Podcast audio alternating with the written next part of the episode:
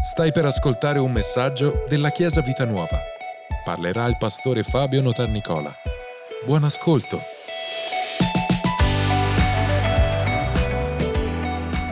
Amen, alleluia. Sono felice di essere qua, sono felice anche di condividere il messaggio che sto per condividere. Torniamo, stiamo quasi alla fine dell'anno e quindi stiamo per concludere, diciamo, il tema di questo, di questo anno che è... Oh, almeno una cosa abbiamo imparato, questo ci rimarrà. La sposa coraggiosa. E questa sera, cioè questa sera, sono rimasta ieri, questa mattina voglio parlarvi della casa per la sposa. Dite, uh! Perché? Perché quando, quando un uomo, un ragazzo fa, eh, si propone, fa la proposta, poi la prima cosa che la, la fidanzata dice, sì, ma la casa, dov'è che mi porti a vivere? E quindi una delle cose che, che accade sicuramente quando due fidanzati iniziano a pensare al matrimonio è la casa. E una delle preoccupazioni dei genitori degli sposi è, mica chiederanno a noi soldi per la casa, questo è un altro discorso. Eh, si inizia a sognare su dove andare a vivere, su come sarà la nostra casa, eh, quali saranno i nostri futuri progetti, progetti futuri, cosa vorremmo e quindi il ragazzo pensa alla televisione grande, quel, le solite stereotipi, basta questi stereotipi di genere, amore, non si fa più, eh, non si può più fare, queste battute così, non, nessuno ride, sono tutti silenti.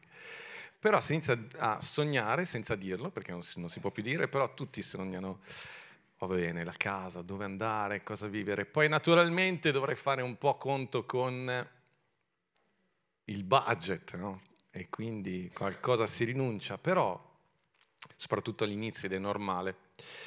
Però spero che non ci sia nessuno che rinunci a sposarsi o a rimandare il matrimonio perché non ha ancora tutto perfetto, non ha ancora tutti i soldi per comprare tutto quello che iniziate il matrimonio se sei la persona giusta, se è il tempo giusto, nel senso che eh, non avete 12 anni ma siete eh, ormai oltre i 20, eh, avete trovato la persona giusta, il tempo giusto, non aspettate di avere tutto perfettamente, perché è bello anche costruire insieme, è bello eh, mettere su piano piano le cose insieme, anche perché nel matrimonio c'è potenza, c'è forza per superare ogni difficoltà ci sono molte dimore.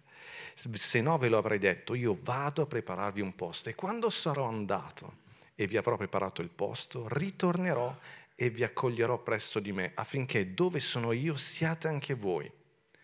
E conclude versetto 4, voi sapete dove io vado e conoscete anche la via. Perché Gesù dice, il vostro cuore non sia turbato Credete in Dio e credete anche in me.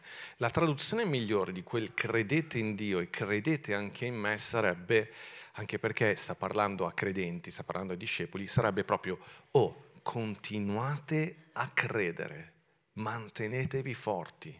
Perché dice così ai discepoli? Perché loro da lì a poco avrebbero visto Gesù morto sulla croce. E quindi gli stava dicendo, non perdete nulla di quello che vi ho detto. Ma questa parola è rivolta anche a noi che già sappiamo che Gesù è morto ed è risorto, e Gesù dice il vostro cuore non sia turbato. Ci sono tante cose che accadono nella nostra vita, eh, ci sono cose molto belle, però viviamo anche momenti molto difficili.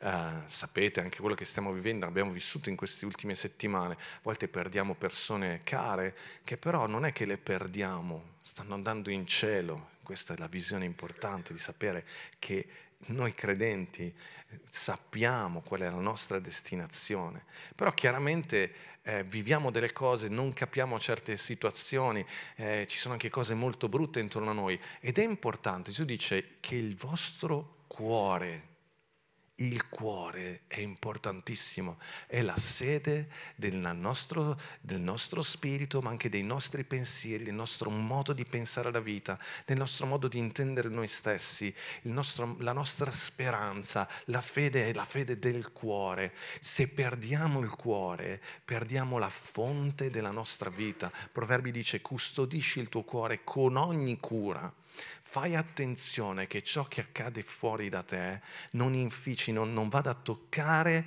la pace, la forza, la, la stabilità del tuo cuore. Gesù stesso lo dice ai discepoli Chiesa, gente che è stata con Gesù per tre anni, ha visto segni, miracoli, prodigi, gente risuscitare. Guardate che non sono i segni miracoli che renderanno forte la tua vita, ma il tuo lavorare nel tuo cuore, nella tua relazione personale con Gesù e nel tuo camminare, nel tuo proteggere i tuoi pensieri.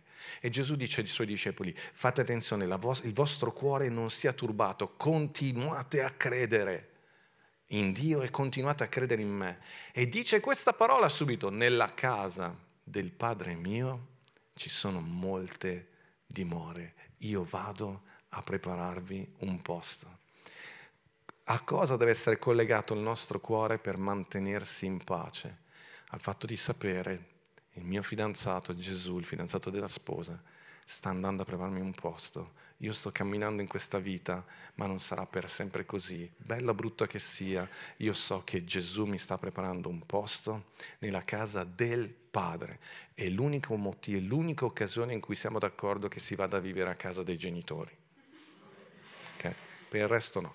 È l'unico motivo, nella casa del Padre Padre ci sono tante dimore e c'è un posto ed è bello anche pensare che Gesù sta parlando proprio di un posto dedicato a te, dedicato a me, è un luogo che parla al mio cuore, che mi parla della, della, della mia relazione con Gesù, di, delle cose belle che ho vissuto in questa vita, è un luogo importante. Vi ricordate che anche quando il figlio il prodigo torna dal padre, torna alla casa del Padre. È vero che la Bibbia dice sempre che lui torna al Padre, solo in occasione parla della casa, però lui torna alla casa del Padre. Alla casa perché lì la, il modo di intendere la vita, le, le, le leggi che governano quella casa sono tutt'altro rispetto a quello che c'è in questo mondo. Lì vedremo realmente la volontà di Dio manifestata al 100%, conosceremo Gesù al 100%, vedremo le cose finalmente per quello che sono al 100%. C'è un'immagine bellissima di Ruth, capitolo 3, versetto 1, vi accenno soltanto, quando eh, la, la, suocera di Ruth le dice, io, io devo trovare per te un luogo di riposo. E lei intendeva dire, devo accasarti, devo trovarti per te un marito, ma quella è un'immagine molto spirituale. Casa è un luogo di riposo, è un luogo di sicurezza. Casa anche a livello umano, casa nostra. Mi piace tornare a casa. Quando sono a casa sono io e trovo eh, ristoro, riposo. Questo è casa, questa è la concezione di casa e spero che viviate in questo modo casa. E Gesù dice, proprio si riferisce a questa parola per farci capire il senso, è un luogo di riposo, di pienezza, di completezza, è anche un luogo che ti dà forza per affrontare le giornate, però la, le giornate riesci a affrontarle meglio. Ascoltatemi, questa è, un, è una similitudine molto importante. Li affronti meglio quando sai che tornerai a casa, che è casa tua, che quello è il luogo dove cascasse il mondo, può essere successo qualunque cosa, ma sono amato per quello che sono, eh, posso, sono accolto per quello che sono, ho le chiavi di casa, casa è sempre aperta. Posso anche essere singola, essere casa però quella è casa mia. E poi va bene, possiamo allargare il concetto a famiglia, però questo è, è, a a livello spirituale, Gesù dice c'è casa, tu stai solo facendo un viaggio, bello o brutto che sia, possono averti fatto ferito tanto, può essere dura, ma ricordati che la giornata prima o poi finirà e tu vai a casa e sarai accolto a casa. Nella casa del Padre c'è spazio. Paolo dice una frase importante quando dice eh, che le sofferenze del tempo presente non sono per niente da eguagliarsi alla gloria che sarà manifestata quando noi saremo nell'eternità. Lui dice proprio le sofferenze del tempo presente. Non so se vi capita mai questo, ma quando torniamo a casa, mia moglie lo dice spesso, dice guarda sono stanchissimo, però basta che torno a casa e vedrai che, che mi riprendo. Quando siamo a casa, molte delle cose che ti facevano innervosire, ti hanno fatto innervosire durante il giorno, te le dimentichi, o comunque dovresti, devi tornarci apposta con la mente a pensarci. Perché io spero che riusciate a fare questo. Entro in casa e il lavoro rimane fuori. Entro in casa e i colleghi rimangono, i colleghi stanno fuori. Cioè, proprio parlo di, di, di, di entro in casa e le discussioni rimangono fuori. Entro in casa, tutto quello che... Sapete che la morte ha, ha solo questo, cioè, questo aspetto positivo. Quando moriamo, tutto quello che è di questa terra rimane qua debiti compresi, cioè tutto rimane qua, nessuno, nessuno in cielo riceve cartelle esattoriali, del, nessuno in cielo, ma allargate questo a ogni ferita rimane qua, ogni dolore rimane qua, ogni incomprensione rimane qua, ogni difetto rimane qua, perché la, la, la morte è proprio quel passaggio dove passo solo io in Cristo Gesù e tutto il resto, niente. Tutto ciò che non può essere accolto in cielo, tutto ciò che non è santo, che non è puro, che non è un gesto d'amore, rimane qua. A me piace il fatto che quando si viaggia ti mettono i limiti di bagaglio, perché altrimenti porteremmo tutta la casa. Giusto? Invece deve starci cosa porto? Cosa questo o questo? Noi abbiamo delle strategie quando in Puglia, no? abbiamo studiato una strategia che abbiamo un bagaglio dentro il bagaglio, perché un bagaglio dobbiamo portare giù vuoto, perché deve tornare pieno delle cose che sono... Però dovremmo fare... bisogna inventarsi qualcosa, Maurizio, per... Questo è uno degli aspetti positivi della morte.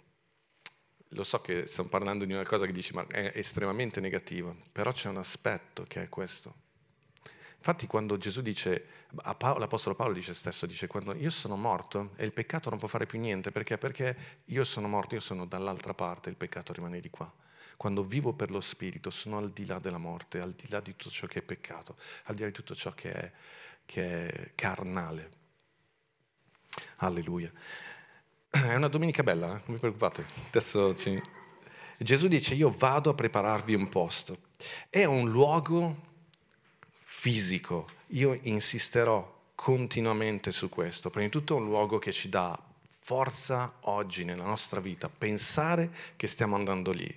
E dall'altra parte, perché sottolineo che è un luogo fisico? In 1 Corinzi, capitolo 15, versetto 42-44, 1 Corinzi 15, 42, dice così, così sarà pure per la risurrezione dei morti. Il corpo è seminato corruttibile e, e rinasce scusate, e risuscita incorruttibile. È seminato ignobile e risuscita glorioso. È seminato debole e risuscita pieno di forze. È seminato corpo naturale, risuscita corpo spirituale. Vi è un corpo naturale e vi è un corpo spirituale.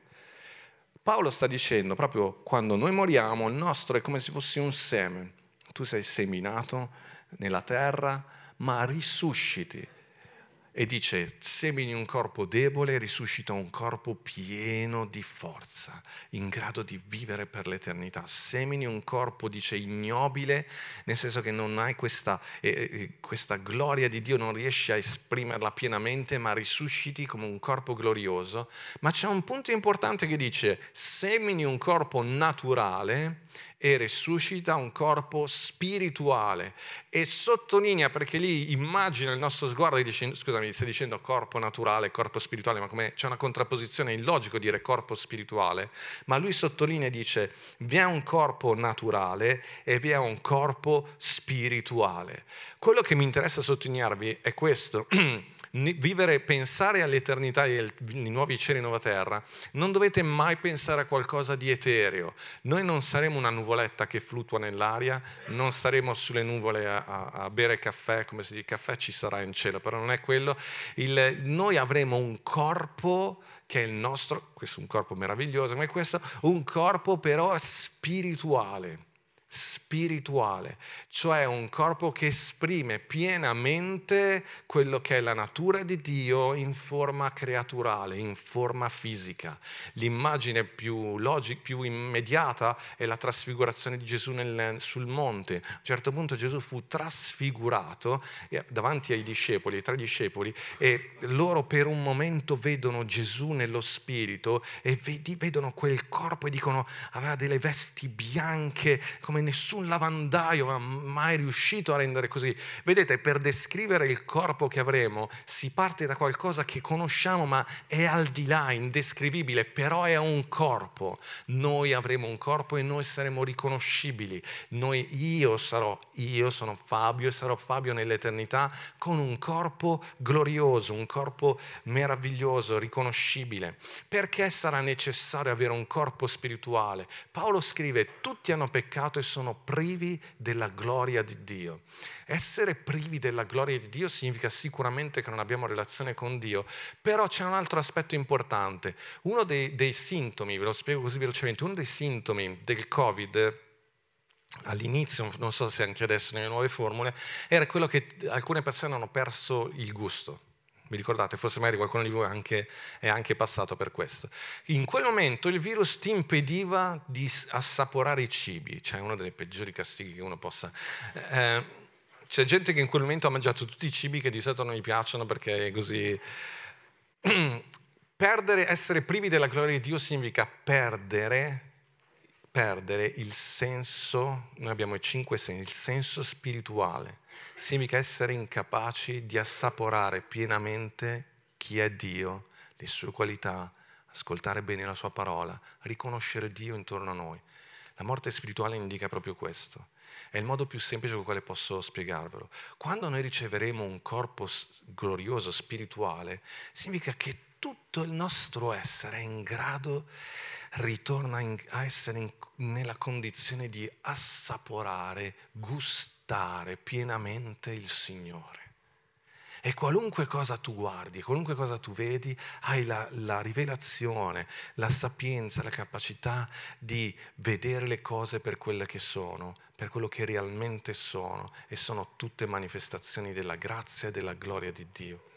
E noi vivremo questo, in, sapete, in uno del, c'è una frase che racchiude un po' questo senso, è una frase che è dentro il, catechismo protestante eh, che noi non utilizziamo, però va bene, c'è questa frase meravigliosa che dice lo scopo primario dell'uomo, lo scopo primario dell'uomo è glorificare Dio e gioire in Lui sempre. Ascoltatemi, lo scopo principale dell'uomo primario è glorificare Dio e gioire in Lui sempre non sono due frasi contrapposte, perché lo scopo, uno scopo abbiamo, che è glorificare Dio e gioire in Lui. Quando tu godi di qualcosa che Dio ti ha donato, tu stai glorificando il Signore. Quando tu vedi un tramonto e godi della bellezza di un tramonto, tu stai glorificando il Signore perché ti stai fermando e stai contemplando qualcosa che il Signore ha creato e sei pienamente in grado di riconoscere e di glorificare Dio. Ma fino a che non saremo in cielo non riusciremo a farlo al 100%. Perché? Perché tutto il nostro essere dovrà essere trasformato e diventare spirituale e vedere, contemplare, gustare pienamente ogni cosa. A volte facciamo l'esempio più banale di quello del saper riconoscere i sapori. Faccio l'esempio quello dei profumi. Eh, profumi noi qualche, l'anno scorso siamo stati al matrimonio di Sandrine, siamo, stati, abbiamo, siamo andati a Grasse a visitare questa fabbrica, dove, questa azienda che è una delle più famose al mondo per la produzione dei profumi. E ci hanno, ci hanno, spiegato che per eh, imparare a essere, chiamano il naso, il naso sono quelli che sono in grado di distinguere gli odori. Ci vogliono tipo otto anni, mi sembra che hanno detto, di scuola per imparare a distinguere gli odori, i profumi. Perché noi pensiamo di sentire i profumi, ma se non sei allenato, è un po' come con il vino, quando ci sono quelle descrizioni del vino, tu dici sì, sì, ma sono pochi quelli che capiscono realmente di cosa c'è, ci vuole tempo. Questo vale per tutti, il suono. Sapete che il suono è, bisogna educare le orecchie per ascoltare, sentire, percepire certe cose. E questo vale per tutti i cinque sensi naturali. Spiritualmente la stessa cosa. Quando saremo in cielo, la nostra abilità di riconoscere le cose spirituali tornerà pienamente in funzione e tutto, tutto quello che è intorno a noi ci parlerà di Dio, della natura di Dio, della bellezza di Dio. Amen, Chiesa, spero di riuscire a trasmettervi questo. In Giovanni capitolo 20, versetto 16, resurrezione di Gesù. Gesù le disse, c'è Maria fuori dal sepolcro, la chiama e dice Maria. Ella allora voltandosi gli disse Rabboni, che significa maestro. Gesù le disse, non toccarmi perché non sono ancora salito al Padre mio, ma vada ai miei fratelli e di loro che io salgo al Padre mio e al Padre vostro, al Dio mio e al Dio vostro. Perché vi leggo questo versetto? Perché Gesù risorto è un'immagine del corpo che noi avremo nella risurrezione. E questa donna, Maria, quando vede Gesù, va da Gesù si, si, china e la, lo abbraccia. Perché? Perché lei era convinta che Gesù fosse morto e quindi se tu eh, incontri una persona che, che, immagini che sia morta, invece la rivedi, la prima cosa che fai, vede lui, oh ma, ma sei proprio tu, e, e, e, lo vuoi trattenere, dici ma, ma veramente... E Gesù dice, oh, e basta. dice, infatti la traduzione migliore in quel versetto sarebbe smettila di toccarmi, non, non continuare a toccarmi, a trattenermi poi a... Però la cosa che mi interessa è che era un corpo fisico, spirituale, ma toccabile. Io voglio trasmettervi questo, che i nuovi cieli e nuova terra è nuovi cieli e nuova terra trasformati, vivibili. Noi siamo creati per vivere sulla terra, non per vivere in cielo inteso come qualcosa che è etereo. Noi siamo chiamati, siamo stati creati per vivere nella terra. Ed è molto bello il fatto che, che Maria si volta al momento in cui Gesù la chiama per nome Prima c'erano stati degli angeli che hanno parlato, poi Gesù le dice, donna perché piange lei non capisce. Ma quando Gesù la chiama per nome, dice Maria, lei lo riconosce subito. Perché? Perché Gesù l'ha chiamata in quel modo unico e straordinario in cui lei era abituata a sentirsi chiamare in questa vita. Ci sono cose nell'eternità che noi continueremo a vivere perché sono frutto nostra del nostro amore, delle nostre relazioni, delle cose preziose che abbiamo vissuto in questa terra. Forse il brano che ha suonato Monti ieri sera lo ritroveremo in cielo perché tutto ciò che è frutto di amore, se tu dici ma che brano ha suonato, eh devi venire al talent, non è che posso adesso farti sentire, non devi perderti nulla in questa chiesa, se no poi ti perdi i pezzi, io non riusciamo a capirci. Tutto ciò che è prezioso, importante, frutto dell'amore, frutto di amore in senso proprio spirituale, è qualcosa che noi ritroveremo per l'eternità.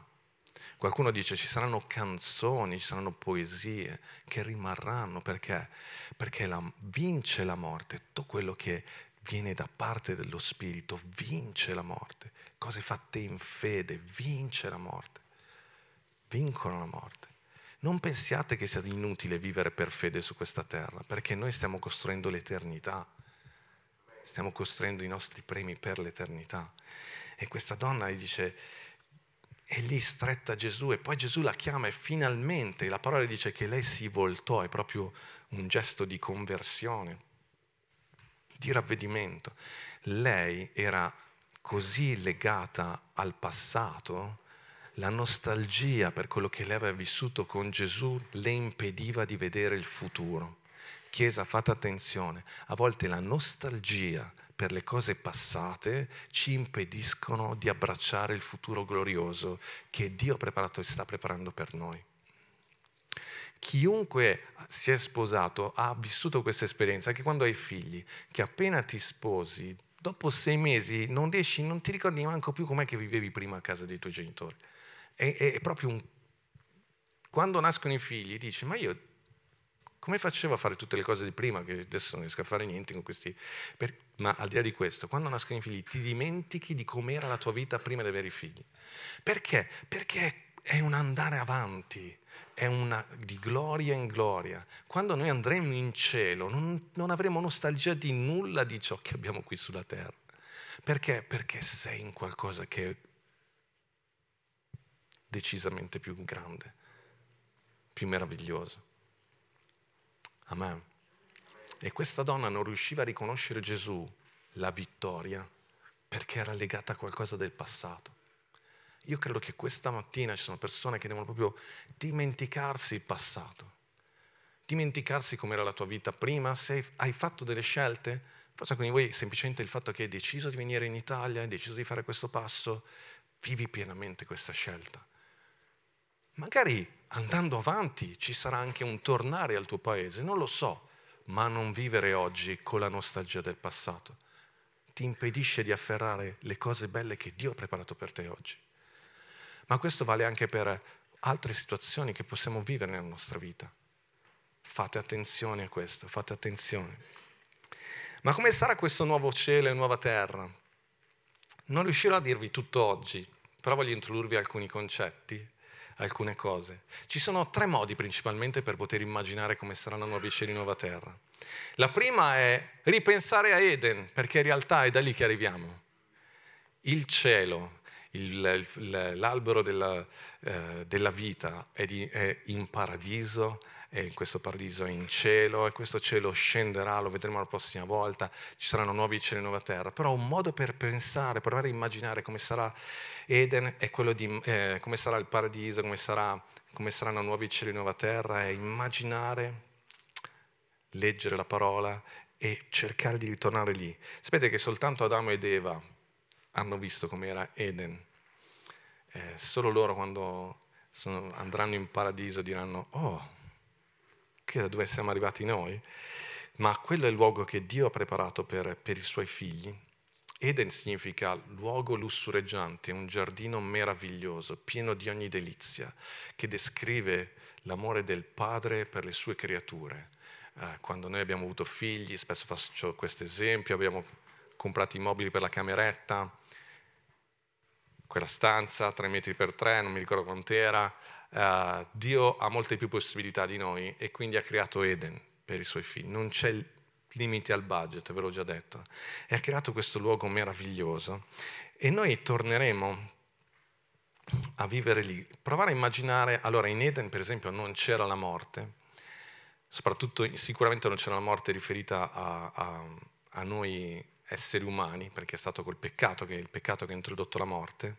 Eden era un luogo dove gli animali e l'uomo stesso erano tutti vegetariani, non c'era la morte da quel punto di vista. Perché dico questo? Genesi 1.30 dice a, a, ogni animale della terra, a ogni uccello del cielo, a tutto ciò che si muove sulla terra e in sé un soffio di vita, io do ogni erba verde per nutrimento. E così fu. E allora ci potremmo chiedere, vabbè, ma allora gli animali carnivori, con tutta quella forza, quei denti aguzzi, perché sono stati creati? Per, perché hanno tutto questo? Ricordatevi, la creazione è la manifestazione della natura di Dio in forma creaturale. Cioè Dio ha creato le piante, certe piante enormi, ed è una manifestazione di ciò che Lui è, la sua grandezza, la sua maestosità. Vedi un monte enorme, ed è un modo attraverso il quale la natura vuole esprimere la fierezza, l'onore, la grandezza di Dio. Chissà, forse certi animali sono stati creati da Dio per il godimento dell'uomo e mostrargli cosa vuol dire la forza sotto controllo, la potenza di un animale.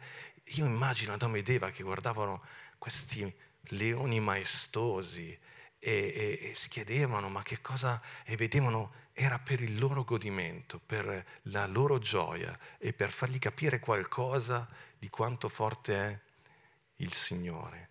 Non so se vi è mai capitato di vedere qualche temporale particolarmente forte, a noi abbiamo anche subito i danni, però mi ricordo un anno quando ero piccolino, ragazzino, che ero in Puglia ed ero in un luogo sicuro, ma era uno spettacolo vedere cioè per me è sicuro, poi non so i miei genitori se la stavano facendo sotto o meno, comunque io ero tranquillo, e c'erano questi lampi ed era uno spettacolo straordinario. della bellezza del creato e della potenza di Dio, di quello che Dio può fare. Voglio farvi vedere un video e, e questo video mostra, è, è, preso da un documentario, spero in questo modo di farvi capire meglio quello che sto, sto dicendo. Possiamo farlo vedere?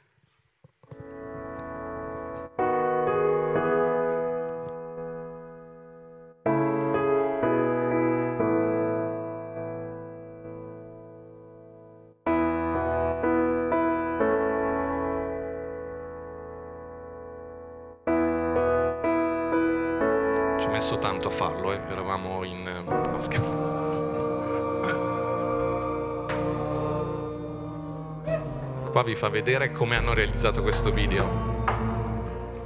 Se prima sembrava che questo ghepardo stesse rincorrendo una preda,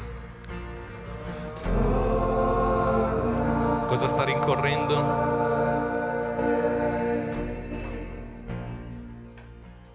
Io non lo vedrei se fossi in voi, comunque da qua lo vedo. È un gomitolo.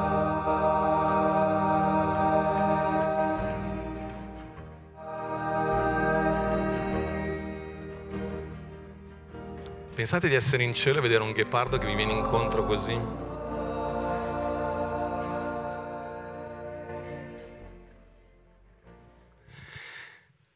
Quando Adamo ed Eva vedevano il ghepardo in questo modo, si godevano proprio lo spettacolo di eleganza, bellezza.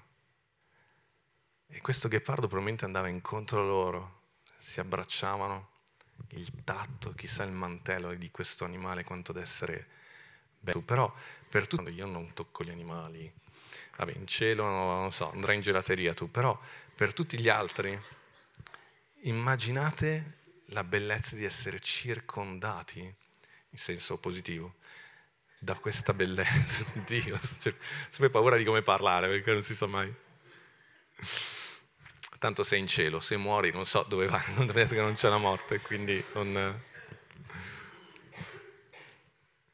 Mi sta tornando in mente, va bene, non voglio sfruttare la testimonianza di qualcun altro, però di un pastore che ci ha raccontato che era in punto di morte perché i medici lo stavano rianimando e lui in quel momento si è visto proprio, ha visto la presenza di Gesù, stava gustando la presenza di Gesù e lui ha raccontato che in quel momento proprio non stava più pensando alla sua famiglia, voleva solo andare con il Signore.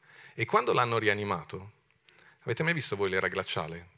Da secondo, quando c'è la scratch, scratch si chiama, che a un certo lui sta per entrare in questo paradiso di ghiande e a un certo punto Sid lo rianima con una respirazione a bocca a bocca e lui ci rimane malissimo perché lui era già lì. Guardate quel, quel pezzo lì è fantastico, perché secondo me proprio esprime pienamente. Noi da questa parte uh, ovviamente piangiamo e siamo disperati perché perdiamo qualcuno, ma questo pastore ci diceva proprio quando l'hanno recuperato, quasi si è arrabbiato. E i figli poi e la moglie erano arrabbiati con lui perché questo non era neanche preoccupato. Ha detto, ma tu non stai pensando a noi. E ha detto, ma io non riuscivo a pensare a voi. Io stavo vedendo Gesù è, è il mio Salvatore. È... Guardate, non ve lo direi se non fosse una persona che proprio conosciamo bene, non è che l'ho vista su internet. Eh paranormale.com o cose del genere, ok? Che bisogna sempre stare attenti. Voglio farvi vedere un altro video. Vai.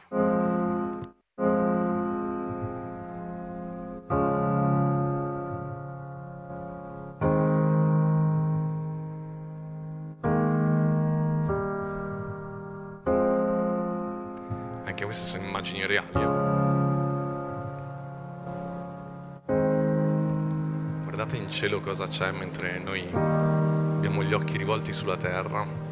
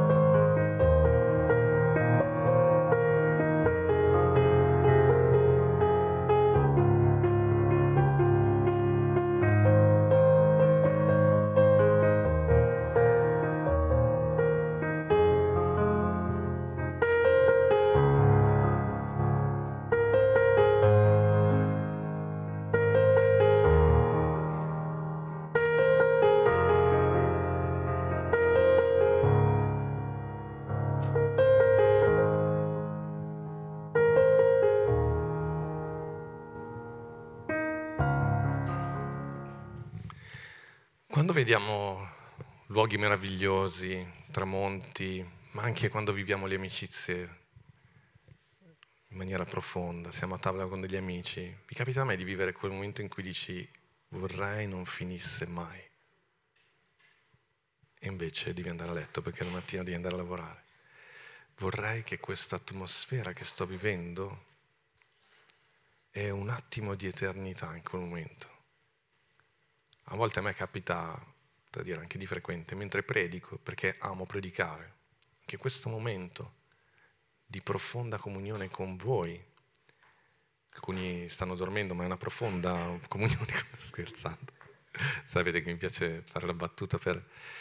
E ci sembra quasi ingiusto che tutto finisca. Ed è vero, è ingiusto, non è il piano di Dio. Il piano di Dio è come se noi, eh, c'è un autore che dice, l'esprime in questo modo, meraviglioso, dice, è come se noi ci sentissimo sempre dalla parte opposta della porta, invece noi vorremmo entrare, in tut- farne parte pienamente. Quando entriamo nell'eternità, entriamo in questo e lo gusteremo e lo vivremo come non l'abbiamo mai vissuto. E non è soltanto cose, ma le relazioni. Il modo in cui vivrai le amicizie in quel luogo non le hai mai vissute e le vivrai pienamente. E tu sarai il tuo corpo, il tua mente, i tuoi pensieri, perfettamente puri e, e pienamente quello che Dio ha sempre voluto che tu fossi. E non ci sarà più pianto, non ci sarà più dolore, non ci sarà più mal di testa, non ci sarà più confusione, una capacità di pensiero limpida, eh, bella, pura una capacità di parlare, di esprimersi anche e di comprendere il cuore dell'altro, una fusione con Gesù straordinario. L'immagine di tutto questo è il matrimonio, nel senso che ve l'ho già spiegato, questo è il trailer, ma è un trailer che molte volte funziona male, che non abbiamo scelto proprio le cose scene migliori. Ma con Gesù è così, la nostalgia che voi sentite, fate attenzione per la nostalgia come quella di, di, di Maria ci può impedire di abbracciare il futuro. Però c'è anche una nostalgia che è normale dentro di noi perché noi tutti arriviamo da Eden e non vediamo l'ora di tornare lì, di vivere la nostra vita in quel modo. E Gesù è venuto per restituirci tutto questo, per restituirci tutto questo. Io voglio chiudere qua perché è la prima parte e poi o domenica prossima o in una domenica successiva faremo la seconda parte, però voglio chiudere leggendovi Apocalisse capitolo 21.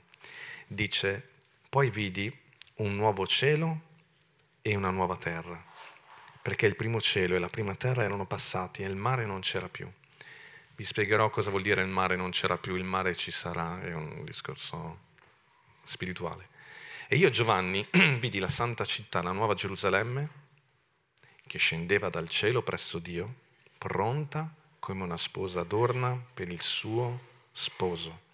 E io udì una gran voce dal cielo che diceva, ecco il tabernacolo di Dio con gli uomini, ed egli abiterà con loro, ed essi saranno il suo popolo, e Dio stesso sarà con loro e sarà il loro Dio. E Dio asciugherà ogni lacrima dei loro occhi e la morte non ci sarà più. Non vi sarà più cordoglio né grido né fatica, perché le cose di prima le cose di prima sono passate. Ecco colui che sedeva sul trono disse, io faccio tutte le cose nuove. Vedete, non è un distruggere, ma è un fare tutte le cose nuove. Quando i discepoli hanno incontrato Gesù, era un corpo glorioso, in alcuni momenti hanno fatto fatica a riconoscerlo, però era lui. Noi nei nuovi cieli e nuova terra riconosceremo le, le, le cose che, i posti, i luoghi, ma faremo un po' fatica perché? Perché tutta la creazione sarà restaurata e tutta la creazione vivrà questa trasformazione, ma sarà davvero un luogo di gioia, di riposo straordinario. Amen, Chiesa.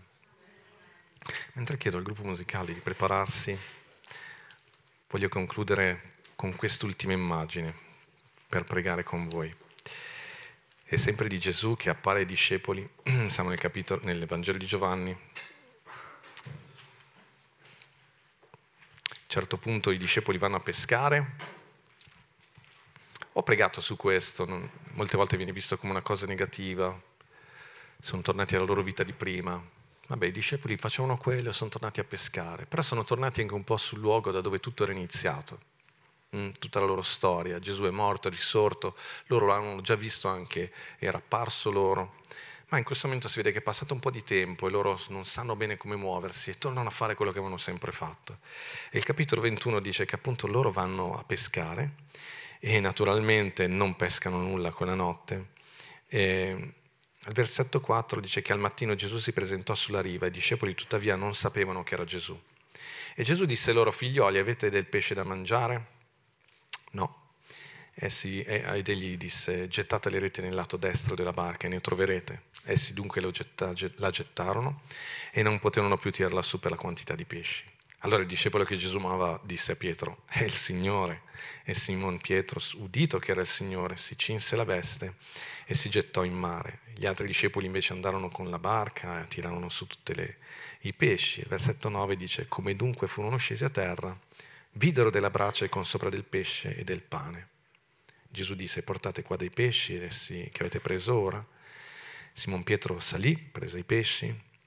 E il versetto 12 dice, Gesù disse loro, venite a fare colazione. Nessuno dei discepoli ardiva chiedergli, chi sei? sapendo che era il Signore. Che immagine.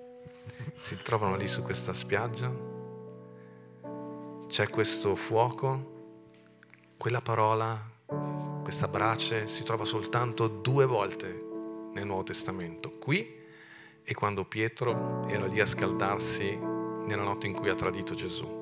Quindi Gesù porta Pietro lì e Pietro è impossibile che non abbia ripensato a quella notte. Però Gesù li riporta lì e, e nessuno parla. Ci doveva essere una situazione, un'atmosfera stranissima nessuno parlava perché nessuno osava chiedergli chi sei, però sapevano che era Gesù, c'era qualcosa di nuovo. Però è meraviglioso che Gesù, poco prima, quando loro non pescavano niente, gli ha detto, avete preso qualcosa? No. Provate a gettare dall'altra parte. Provate a vedere la vita in maniera completamente diversa. Non come se fosse tutto finito qui, non come se fosse tutto quello che è i tuoi problemi l'unica cosa importante o il fine mese la cosa importante o la casa più grande, la macchina più... Provate a gettare la vita da un'altra parte e vedere la vostra vita nella prospettiva dell'eternità.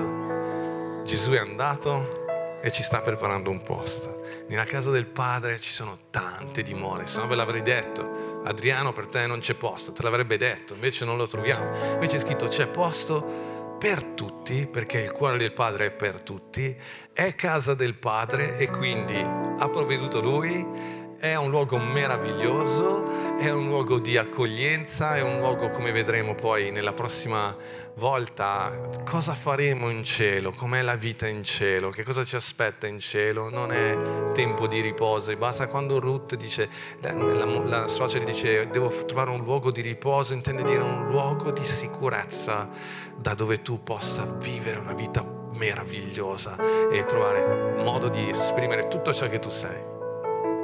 Amen. Possiamo alzarci in piedi, Chiesa? So che è un messaggio un po' di, di insegnamento, ma questo messaggio lo predicai nella nostra chiesa circa dieci anni fa, forse anche di più, non lo so, eravamo a Cocquio. Ma quando ho iniziato a studiare questo tema è cambiato completamente il mio modo di vedere le cose, il mio modo di vivere, mi ha dato una profondità ci vuole un po' di tempo per dire tutte le cose che riguardano questo. C'è un insegnamento alla Believers che riguarda proprio nuovi cieli e nuova terra. Dedichiamo sei ore per iniziare a vedere un po' le cose in un certo modo. Ma io spero di essere riuscito a trasmettervi non solo il dato, ma anche l'emozione che deve portare tutto questo.